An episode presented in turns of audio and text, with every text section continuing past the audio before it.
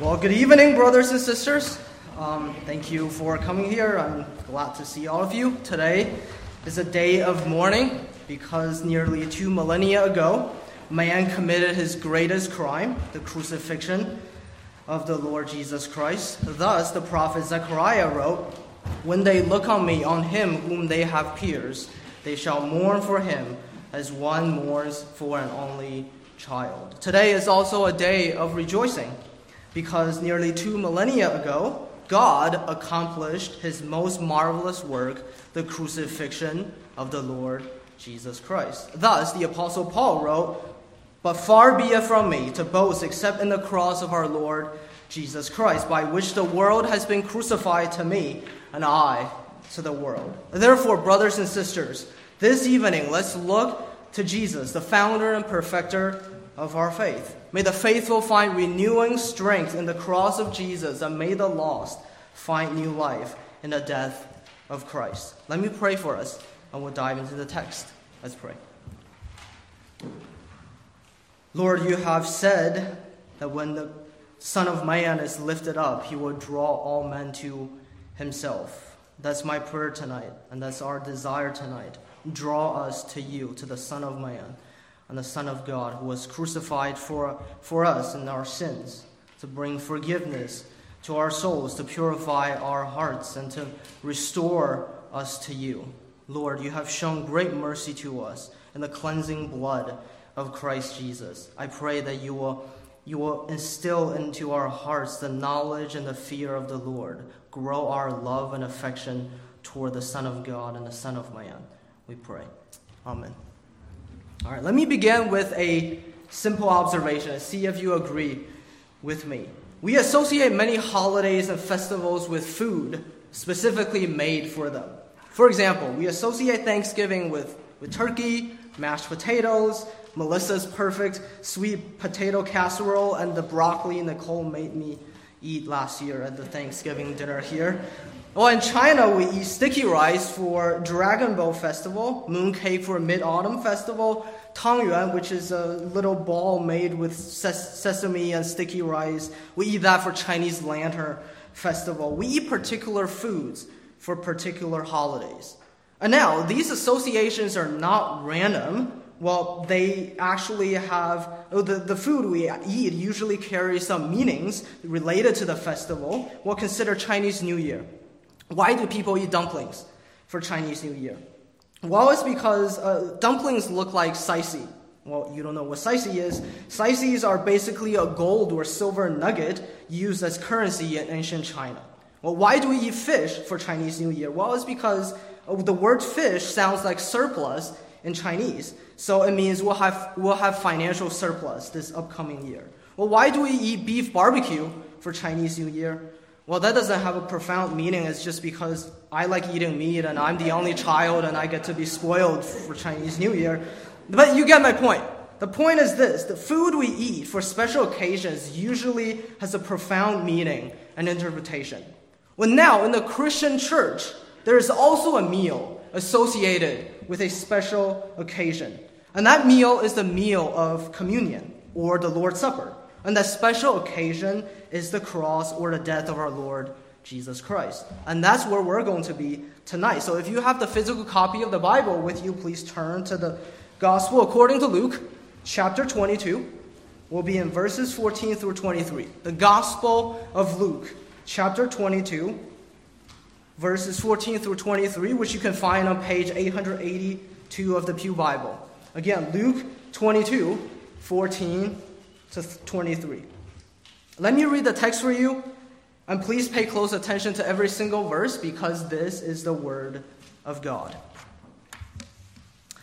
And when the hour came, he reclined at table, and the apostles were uh, with him. And he said to them, I have earnestly desired to eat this Passover with you before I suffer.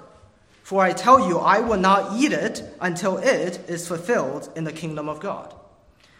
And he took the cup, and when he had given thanks, he said, Take this and divide it among yourselves. For I tell you that from now on I will not drink the fruit of the vine until the kingdom of God comes. And he took bread, and when he had given thanks, he broke it and gave it to them, saying, This is my body, which is given for you. Do this in remembrance of me. And likewise, the cup after they had eaten, saying, This cup that is poured out for you is a new covenant in my blood. But behold, the hand of him who betrays me is with me on the table. For the Son of Man goes as it has been determined, but woe to that man by whom he is betrayed. And they began to question one another which of them it could be who was going to do this. Well, I titled this sermon, Communion, Cross, and Christ. And you're getting a classic Peter sermon because I want to draw your attention to three things from the text. First, the great expectation.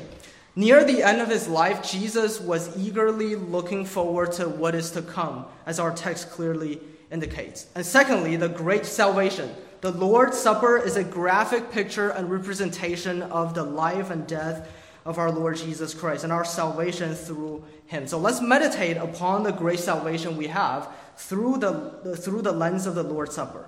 And lastly, the great application. I have one essential application from the text for you, and I'm going to keep it a secret, and I'll reveal it at the end. So that's your great expectation. So, three simple points for you tonight the great expectation, uh, the great salvation, and the great application. So, let's begin with point number one the great expectation. Begin with verse 15. Look at verse 15.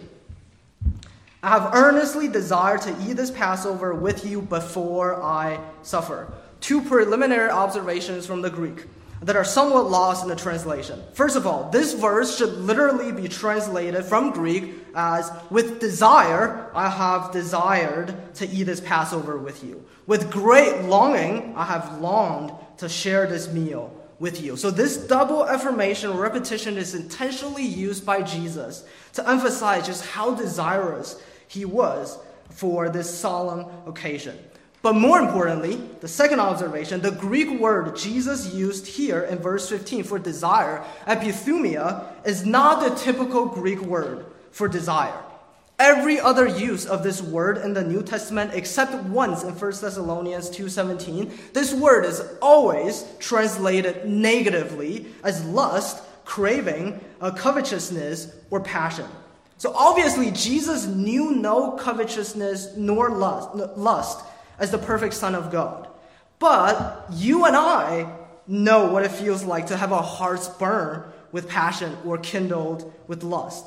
Think about a time when you so craved something that you went to great lengths, even into sin, to have that craving fulfilled. Imagine that.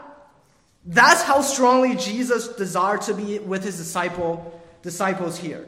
All that's to say, Jesus, just from these two simple words in the Greek, from verse 15, we can easily see just the great expectation in Jesus' heart for this special occasion. Now, what exactly is Jesus eagerly looking forward to? What are his expectations? Well, according to verse four, verses 14 through 18, there are three. So I'll name three.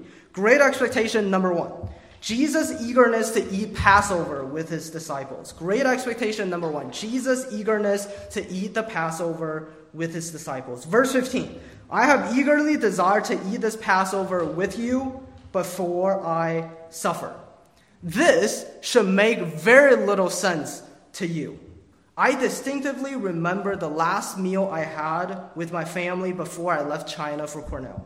I was dreading it, avoiding it. I was by no means looking forward to it. For 18 years, I've almost had eaten every dinner with my family. Knowing it was the last meal with them in a long time, I was sad and I was distressed. So, why did Jesus look forward to, to it, to this meal, knowing that this will be the last time he will eat with his disciples in a very, very long time? Well, the reason is found in the Gospel according to John. John 13, verse 1.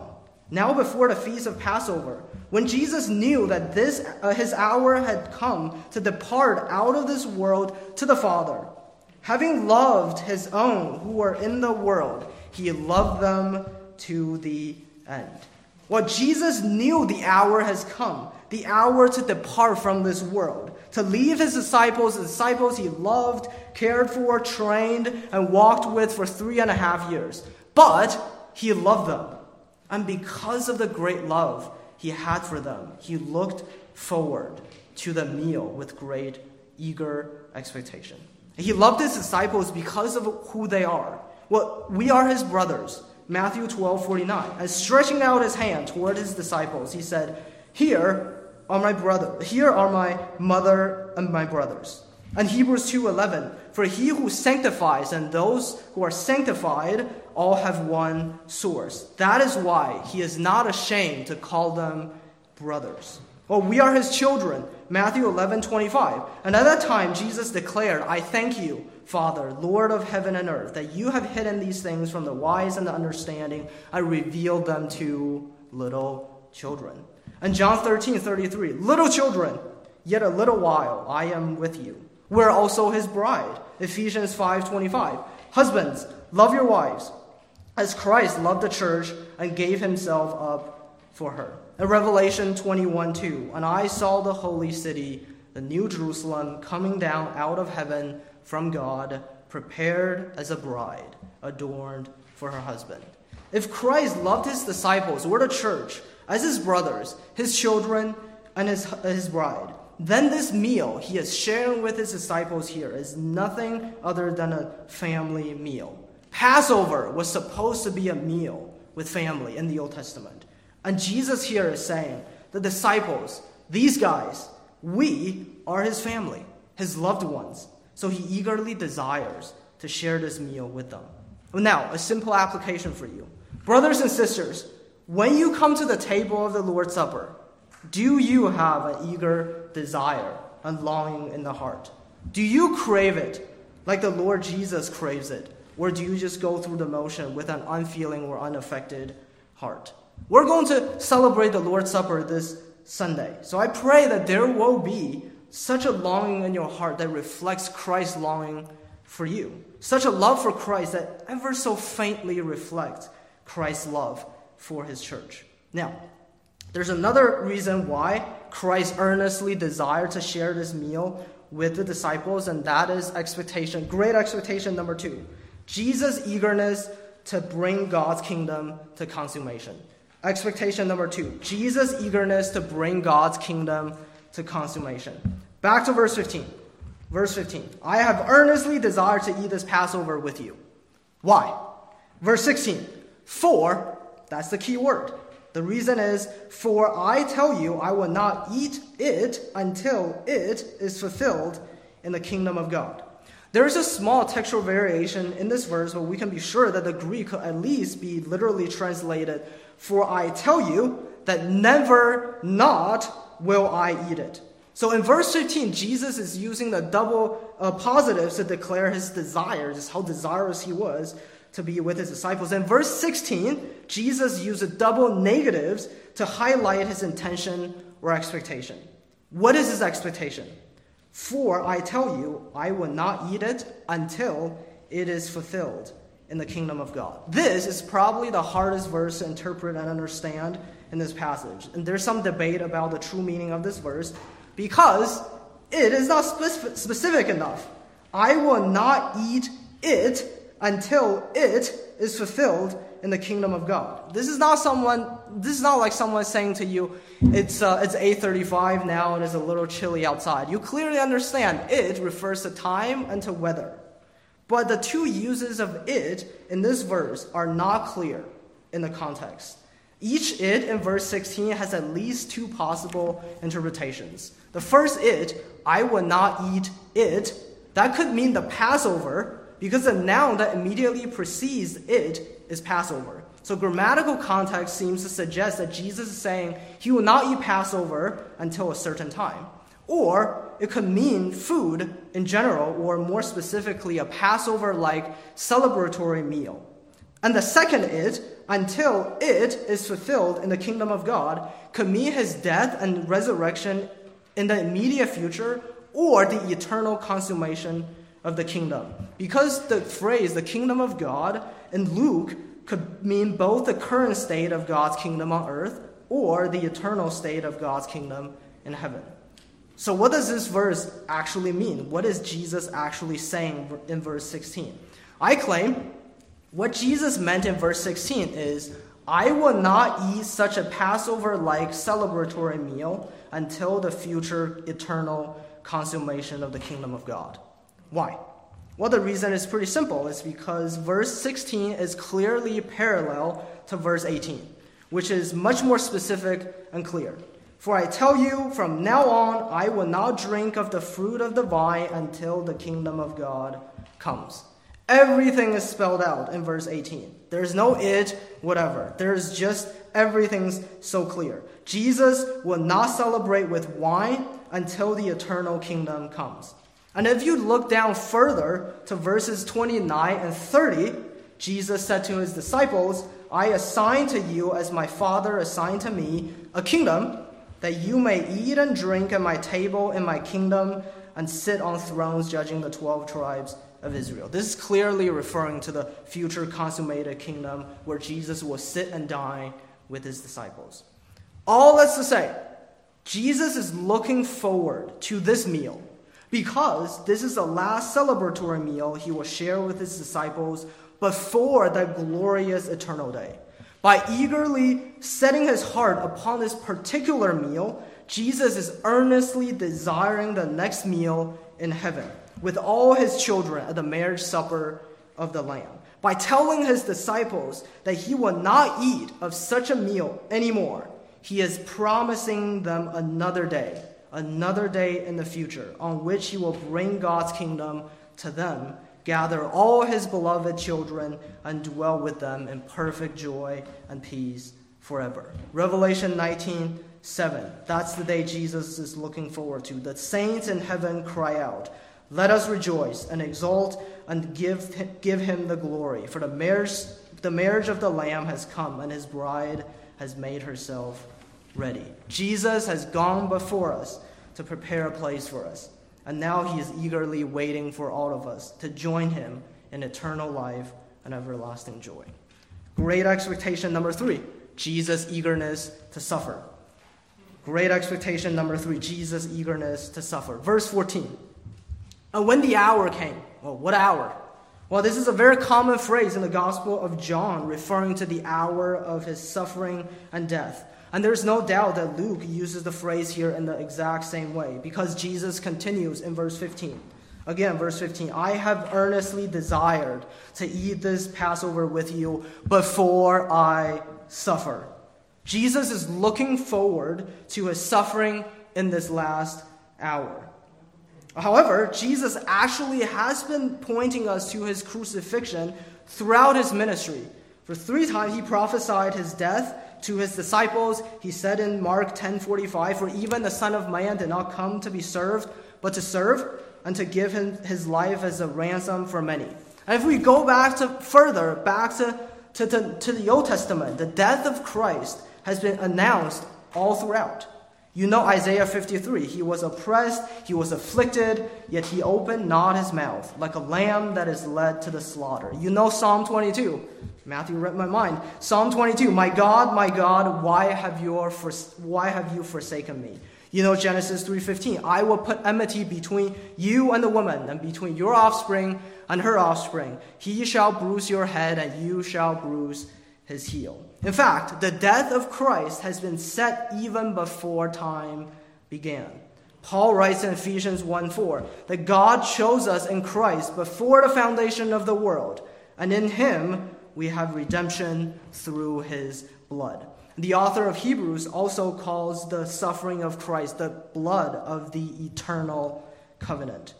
All that's to say, the death of Jesus Christ is the focal point of the entire Bible and the entire human history. And that is why Jesus could say in verse 22 For the Son of Man goes as it has been determined. The cross of our Lord Jesus Christ is the foundation and the focal point of the entire history of redemption. Now, then, question for you Is the cross of Jesus Christ the focal point and the foundation of your life? If it is not, then I argue that it should be because, the great, because of the great salvation we now can obtain through his suffering. So, now, point number two the great salvation. 1689, London Baptist Confession, chapter 30, on the Lord's Supper, paragraph 7. Worthy receivers, outwardly partaking of the visible elements in this ordinance, do then also inwardly by faith, really and indeed not yet not carnally and corporately, but spiritually receive and feed upon Christ crucified and all the benefits of his death. In other words, Christ is really present with us at the Lord's Supper, and we are spiritually feasting upon him and all the benefits we receive in and through his death. Psalm 103, verse 2 Bless the Lord, O my soul, and forget not all his benefits. So let's now spend some time considering the various benefits we receive from our great Savior. Benefit number one Jesus is the great propitiation. Jesus is the great propitiation. Even though it only appears twice in the entire New Testament, the word propitiation is a very, very important word that every Christian should be familiar with because it is absolutely essential to our understanding of the work of Christ on the cross. It is a word that reaches the very heart of the gospel, and the word that safeguards us from a deficient view of the cross. And I would venture to say that the gospel will be no good news without propitiation. And so, what does this important word mean?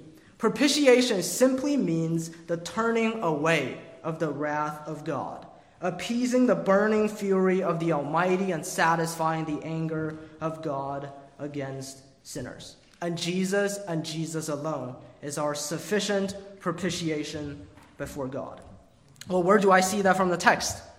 Well, I see it from one word Passover. Passover is all about death, wrath, and deliverance. The detailed account of which can be found in the book of Exodus in the Old Testament. For 400 years, the Israelites were enslaved in Egypt, embittered by their oppressors. And they cried out to the Lord for many generations, and God heard their plea for deliverance. So Moses was sent forth as God's prophet and deliverer, demanding Pharaoh, the king of Egypt, to let his people go.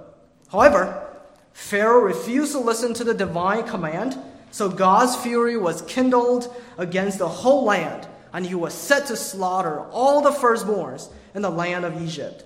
But God, who was gracious to his own people, commanded Moses that if each family sets apart a one year old male lamb without blemish, slaughters it, dips a bunch of hyssop in its blood, and touches the door post with the blood.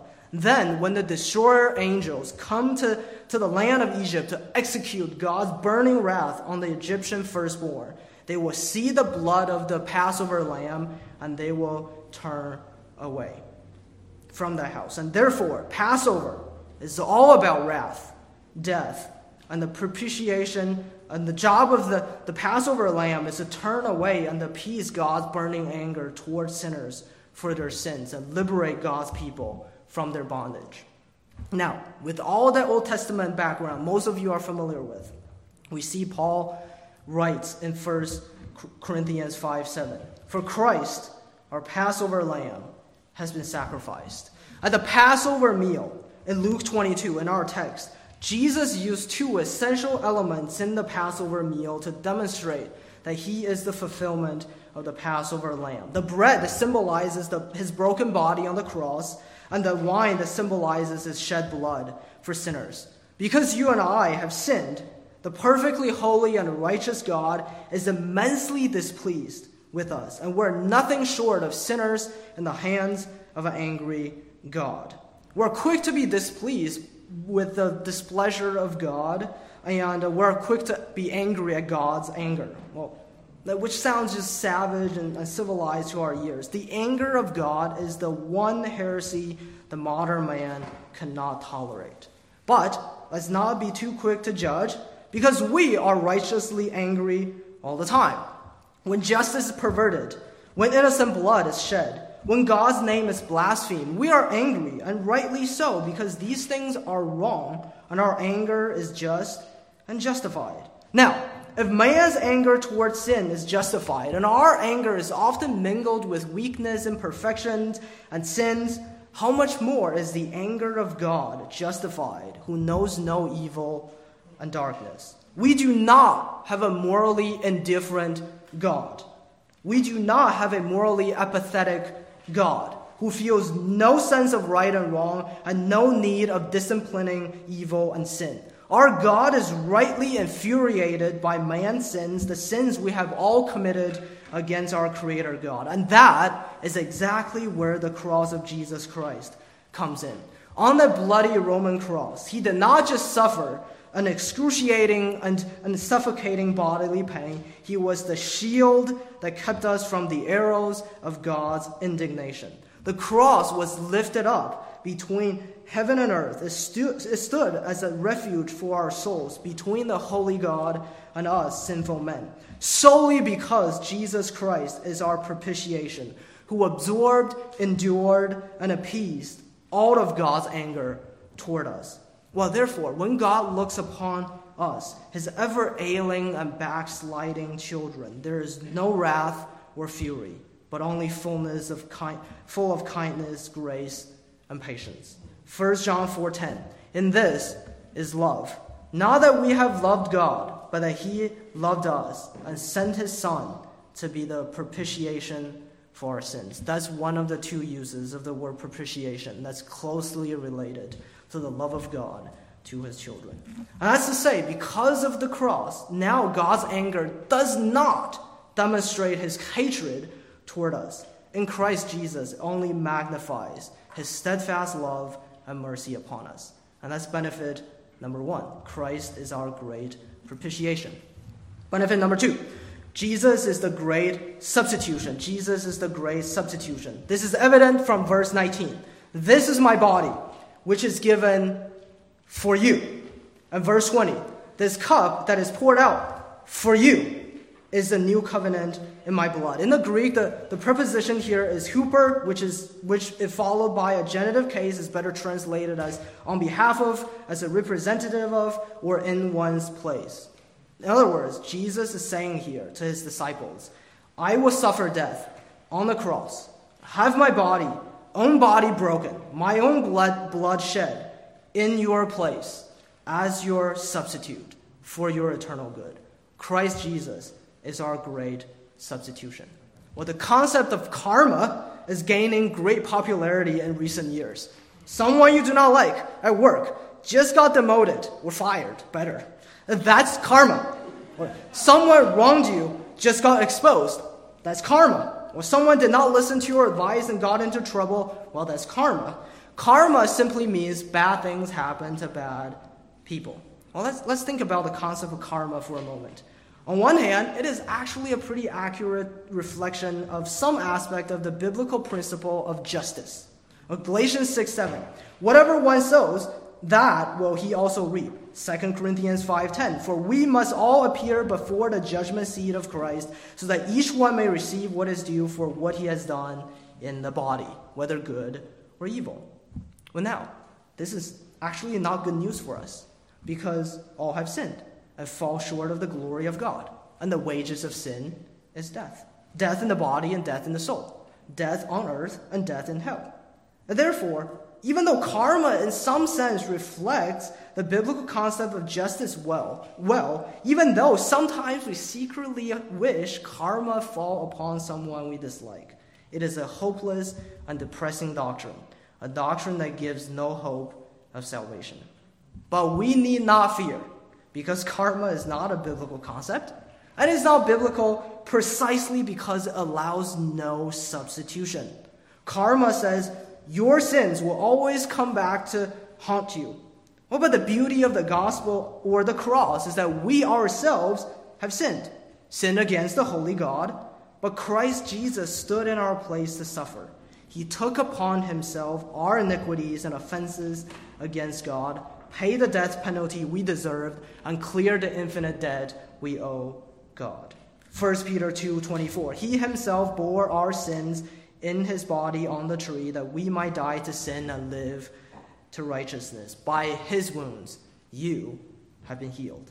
Galatians 3:13 Christ redeemed us from the curse of the law by becoming a curse for us. 2 Corinthians 5:21 For our sake he made him who uh, to be sin who knew no sin so that in him we might become the righteousness of God. In the incarnation, Christ Jesus identified with sinners by becoming like them in their nature. But in the crucifixion, Christ Jesus identified with sinners in a most marvelous, incredible, and unimaginable way. He became sin for us. He was forsaken for us. He was stricken, smitten, and afflicted for us. And that's the essence of the gospel and the very heart of the Christian faith. Well, Calvin said, writes, not only was the body of Christ given up as a prize of redemption, but there was a greater and more excellent prize that he bore in his soul the tortures of condemned and ruined man. So, next time someone asks you what the gospel is, think these three words penal substitutionary atonement. Using layman's term, penal substitutionary atonement simply means you and I have sinned against the holy God. We deserve to be punished by death. But Christ bore our sins and died on the cross so that we might be forgiven and declared right before God. And that's the second benefit we receive from the cross. Jesus is our great substitution. Benefit number three Jesus is our great ratification. Jesus is the great ratification. Another fancy word, ratification, simply means the formal establishment or validation of a, an agreement a contract, treaty, or in our case, a covenant. Verse 20. Look at verse 20. This cup that is poured out for you is the new covenant in my blood. Those of you who regularly sit under the preaching of this pulpit should not be unfamiliar with the concept of covenants. Though almost obsolete in our day, covenant was a crucial part of the lives in, in the uh, people's life in the Bible. A covenant is a solemnly binding agreement with promises between two parties to establish a relationship. Marriage is a covenant between, between husbands and wives. Church membership is a covenant between believers and local churches. Our salvation is based on a covenant, the new covenant in the blood of Jesus. And again, Covenant is a solemnly binding agreement to establish a relationship. And isn't a right relation with God what we desperately need?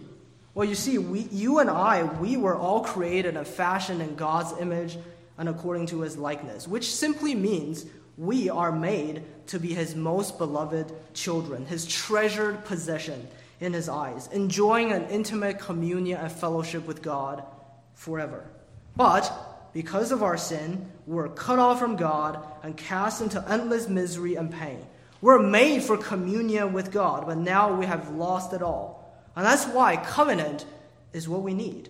Covenant establishes and restores relationships.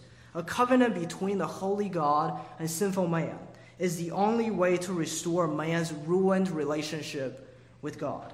Covenant is your way back to God, the God of light and life. And now, a covenant is never formally established or ratified without blood. It's just like the contract is never put into effect until you sign your signature. So covenants are not formally established until the shedding of the blood. Hebrews 9 16. For where a covenant is involved, the death of the one who made it must be established. For a covenant takes effect only at death since it is not enforced as long as the one who made it is still alive. Therefore, if Jesus did not truly die on the cross, not only will there be no forgiveness of sin, no propitiation of wrath, and no purification for our souls, but more importantly, we will not be brought into a covenantal relationship with God. And not being in a covenantal relationship with God, mind you, is simply eternal con- condemnation, death, and misery. But praise be to God. Christ did pour out his blood on the cross. He did establish a new covenant with us in his blood. And we are now his children, the children of God, rightful heirs of every inheritance God prepared for us in the kingdom of heaven. Well, therefore, in the new covenant, we'll all grow in holiness. We'll all enjoy communion with the God of life. We'll all know him. We'll all be forgiven, and sin shall be found no more. Brothers and sisters, all these blessings, all the blessings of the new covenant come to you only through the blood of our blessed Lord, Jesus Christ. So, just to summarize, before Jesus was arrested, he revealed himself to his disciples one last time as our great propitiation who turns away the wrath of God, our great substitution, who bore our sins and death on our behalf, and our great ratification, who brings forth all the blessings of the new covenant to us. And that is the great salvation we have freely received from our wonderful Savior, Jesus Christ. So now let's conclude with point number three the great application. The great application. Before we get into the great application, I have a minor application for you because because our text is about the Lord's Supper and is very applicable to our church at the present time, let's first consider the question who are the rightful participants of the Lord's Supper? First of all, if this cup that is poured out for you is a new covenant in my blood, if Jesus really is our great ratification, then that simply means only members of the new covenant could take and eat from the Lord's table. And that is those who have repented of their sins and trusted in the finished work of Christ in his life, death, resurrection, and ascension. Paul wrote first in 1 Corinthians 11 27, Whoever therefore eats the bread and drinks the cup of the Lord in an unworthy manner will be guilty concerning the body and blood of the Lord. Unbelievers cannot partake in the Lord's Supper. All of you would agree with me, nothing controversial here. But there's a little more. If the Lord's Supper is a family meal, then only those who belong to the family could come sit at the table. If the Lord's Supper is a covenantal meal, well, then only those who have been properly inducted into the new covenant could take and eat from the table. And what is the ordinance that signifies our entry or induction into the new covenant? Ah, the answer is baptism. 1689 London Baptist Confession, chapter 29, paragraph 1. Baptism is an ordinance of the New Testament, ordained by Jesus Christ. To those baptized, it is a sign of their fellowship with Him in His death and resurrection, of their being grafted into Him. So, baptism is a sign of our fellowship with God. And that's to say, baptism symbolizes our adoption into God's family, and the Lord's Supper symbolizes our continuation in God's family. And that means the rightful participants of the Lord's Supper are not just members of the new covenant, it is the baptized members of the new covenant. You are born into the family first, and then you sit at the Lord, uh, sit at the dinner table. So in the same way, we are baptized first, and then we come to the Lord's Supper. Let's talk a little more if you have more questions and concerns, because I want to come to our great application. It is in verse 19. Look at verse 19. This is my body, which is given for you. Do this in remembrance of me. So, your great application is two words remember Jesus. Remember Jesus. Let me break it down for you. First of all, why is there a need for us to remember Jesus? Well, we must remember Jesus because we, have, we all have wandering hearts. Uh, we all have wandering hearts that often forget Jesus, ignore Jesus, and take little interest in Jesus. We love stuffing our hearts with other affections, loves, and entertainments. We must remember Jesus also because it is the best way to endure suffering and remain patient and faithful in affliction.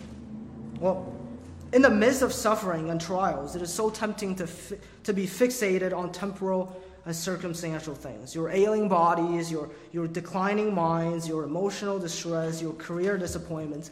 These things are like magnets, drawing and occupying our minds and our hearts. We'll drown very soon in the afflictions of this life if we do not remember Jesus. It's, it's like a tiny, we're like tiny boats on the stormy sea. Everything in life is ready to overthrow us.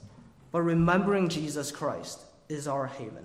No matter how great and mighty the tempest, our hope and our sweet Savior still abides in us, and we in Him. We need to remember Jesus because it is the best way to endure suffering and affliction. Now, what should we remember about Jesus?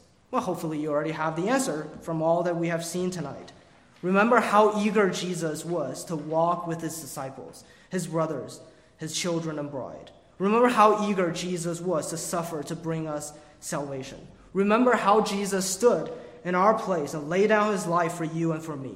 Remember how much Jesus endured the shame and mockery of man and the anger and wrath of God. Remember how Jesus suffered with joy, the joy that was set before him, the joy of seeing many come to new life through him.